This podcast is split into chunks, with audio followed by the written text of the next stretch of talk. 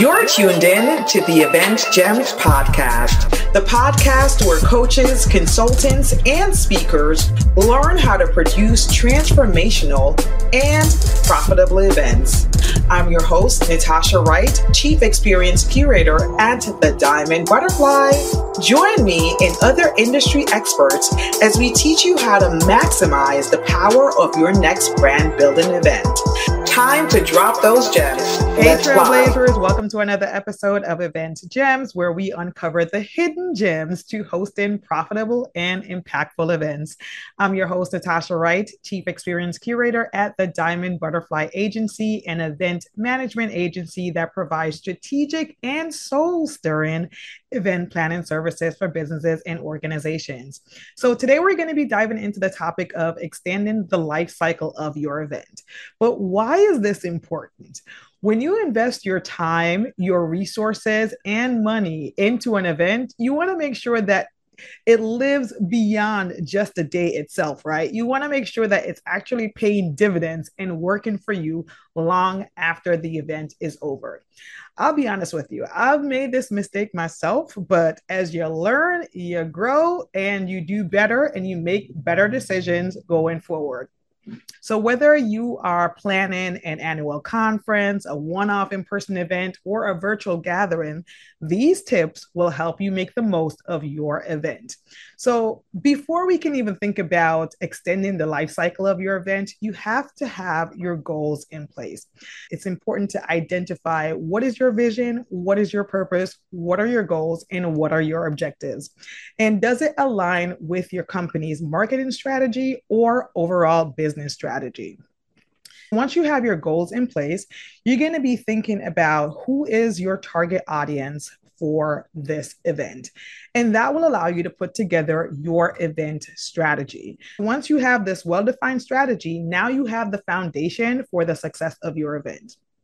And from there, you can map out everything else that you'll need content wise in order for you to extend the life cycle of the event. And if you need support with putting together the foundation of your event, please download the Diamond in the Rough event planning starter guide. The link is in the show notes below, somewhere around here, right? This will really help you with the foundational aspects of putting your event together. Now that you have your goals in place, the second thing is you want to ensure that you have an adjacent community, whether that be an event app or some community related apps such as Circle or Slack or an online community like Facebook group. Having an adjacent community will allow you to build community for the event, but also allow you to have momentum going before and after your event. Um, you can definitely check out one of our episodes, previous episodes with Sade Y Adu, where we talked a bit more about why this is important for you to create an event community. You could go ahead and check that out. I'll also put the link in the show notes as well. Because these communities will not only help you enhance the attendee experience, but it's a way for you to have and incorporate ongoing communication with them. So you can think about putting it, post event polls and their surveys, um, engaging conversation, just creating a space for people to be engaged after the event and that provides value. So this is before and after the event right? Um, so i've seen people you know close their uh, groups within two weeks or a month. I would say two weeks to a month is a good time for you to archive the group and perhaps reopen that up once the event starts up again or you can you know create a whole new group when you decide to roll the event around again. A third aspect that you want to think about when you're extending the life cycle of your event is collecting feedback. So, one of the things I loved that one of our previous guests shared, uh, Victoria Métis, she's an event psychologist. She talked about instead of asking for feedback, ask attendees for their advice. Ask them for their advice. It becomes a more personalized approach as opposed to you asking for feedback. By getting this input from your attendees, not only will you make them feel valued, but you'll also be able to gain that insight that you'll need to make improvements for your event the next go around, right? In addition to the insights that you'll gain, you'll also get the testimonials. You might get any comments. You might get um, insight into what are some of the things that attendees really enjoyed about the event and how can you amplify that later on on social or amplify that at a future event. So, speaking of content, number four is content is another way for you to extend the life cycle of your event. You probably already felt like, of course, I know, I got that. Um, we've all heard the saying, content is king. And when it comes to extending the life cycle of your event, this is one of the best ways for you to continue the conversation about your event even after it's over. In our previous episode, we talked about ways or, or things that you should be looking for when you hire a videographer, or what are some things that your videographer should be collecting so that you can really optimize the content generated from the event. And in the next episode, we're going to be talking with Danny Go Social about capturing real life content. So you want to make sure that you check out both of those episodes if you're thinking about ways that you can use your content to further extend the reach of your event some of the things that you want to make sure that you're collecting or some of the things that you're capturing is educational, you know, the educational content, the creative moments that might go throughout your events, your videos, your photos, and any other forms of content, right? Uh, number five, when it comes to extending the life cycle of your event, and this is something that I see often overlooked, even as simple as it might seem, it's often overlooked, is encouraging your attendees to share their experiences on social media. Yes, if they are like me, they will take pictures and videos and not share anything until a year later or six months later. You want them to be sharing in the moment, you know, while the event is still fresh, have that be circulated around social media. So, from that perspective, you want to make sure that you're giving them that direct call to action to share on social media and also to use an event specific hashtag or tag your brand. One of the things with event specific hashtags is that, again, it allows us to create community online, right? So, perhaps I saw someone and I wanted to connect with the person, but I didn't get a chance to connect with them there. Maybe they posted something online, they used the hashtag, and now I could start connecting with them digitally. And you can also think about, you know, ways that you can incentivize people to share because at the end of the day, that's going to be shared on their page um, with their friends and their people or people who might not have attended your event at all. So it's really letting your attendees become ambassadors um, by sharing their photos and stories. Number six is thinking about different ways that you can share the content, right? So, yes, you're going to share on social media. Yes, you're going to share on your website, but you can also think about ways that you could share with your email list, those who might not have necessarily attended the event. So you can think about creating a post event newsletter that really recaps and uh, the event highlights or share updates and provides additional information about the event. Um, you know, when you're thinking about this, I think it's great to just make it branded in the um, colors or theme of the event. You know, if that's separate and different from what your business or organization's brand is. So, really make this newsletter specific for the event. And when you might be thinking, well, what am I going to share?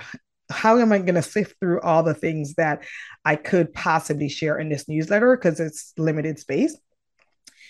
This is where you're going to go back to your feedback from your attendees. See what are the topics that they enjoyed? What are the sessions that they enjoyed? Or even just from your own assessment of being at the event, think about what are the moments or the points in time that you saw that attendees were really engaged or ask your team like what are what is their feedback on when they think that attendees were really engaged and you know pick those top three moments and share that in your post event newsletter. And i've found that newsletters um, post event newsletters typically get a higher open rate because you know fomo is real. And if i miss out on the event and i see that this is a post event newsletter i might be likely to open it up because I want to see what happened. I want to see what I missed. I want to see if this is something that I want to make sure that I should be at the next go around. And lastly, let's talk about the power of first time experiences and the role that emotion plays in creating lasting memories. So, I saw a study that says research has shown that people remember unique experiences or unique events and first time experiences more vividly. These peak moments become ingrained in our memories and they have the power to make the event truly unforgettable. If you think about your first kiss, your first trip abroad or your first day of college. These are all memories that stick with us. These are all memories that we remember vividly. We remember them like they were yesterday, and hopefully they were good experiences. Well, with an event, it's no different, right? So in the previous points, we talked about how to extend the life cycle more so from a content related perspective. But this point is where you're really extending the life cycle of the event more so from a psychological perspective. And I remember my first, when I went to my first empowerment event or first conference for that matter, it was Lisa Nichols' event of Speak and Write. And that was about seven years ago, just before I had started my business. And I was really just looking for a motivation and inspiration to get myself going. And there were two moments at that event that really stood out to me. Now, mind you, I don't remember the content um, that was talked about in depth at that event, but I do remember these two moments. One was where we had to look into the eyes of the person who was sitting next to us for about a minute or so and and not speak and and that was just such a powerful moment because it was such a vulnerable act that we were performing and just you know the eyes are the windows to the soul right and so i remember even after even after that exercise the person that I shared that experience with, we both talked about aspects of our lives that we probably would have never shared had we not connected in that way. And so that's the power of of these first time experiences of these peak moments where it's 7 years later and I still remember that moment. The other moment was I went into a workshop for I believe it was a book writing workshop and in the book writing workshop they were asking how many people have wanted to write a book for a year but haven't done it, right? So they said 1 year five years, 10 years. And, you know, a few people stood up, you know, for each one of those markers. And then they said 20 years, in one person was left standing, or one person was standing at that moment. And it was just such a powerful moment. The woman, she started crying. A lot of us in the room started crying because, regardless of whether or not it's a book, it's just that you've been sitting on this idea or you've had this desire for so long. The idea that you've had this desire for 20 years and you've never acted on it, right? And it's just that thought about having your dreams deferred, right? Just life, situations, circumstances that has prevented you from really doing the thing in your life that you've always wanted to do. And I remember coming back to South Florida. The event was in California. I remember coming back to South Florida, and probably about a year later, um, I decided that I wanted to start a book club where I would invite local authors to come out and share about their books and do a book reading and just invite the community to come out and support them because that was how powerful that moment was for me because I thought to myself, it must have taken so much courage for them to have been able to do that thing. How can I be a conduit to support the work that they're doing? Right. And so that's the power of these small moments, small peak moments, or these first time experiences that will really stick with you for a very long time. And beyond that, think about how that could transform your attendee and help your attendee to transform their communities and transform other people's lives, right? So when you think about first time experiences or novel experiences it doesn't necessarily have to be this huge like innovative thing it doesn't have to be bright lights or you know something that's technologically advanced it's really about just curating those intentional moments for people to connect because that is what they're going to remember. And as I've always said, the experience that you curate is your differentiating edge. So really strive to create those peak moments, evoke those soul stirring emotions, and leverage nostalgia to make your event an unforgettable experience.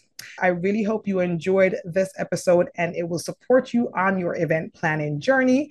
If you enjoyed the episode, please like, share, and subscribe.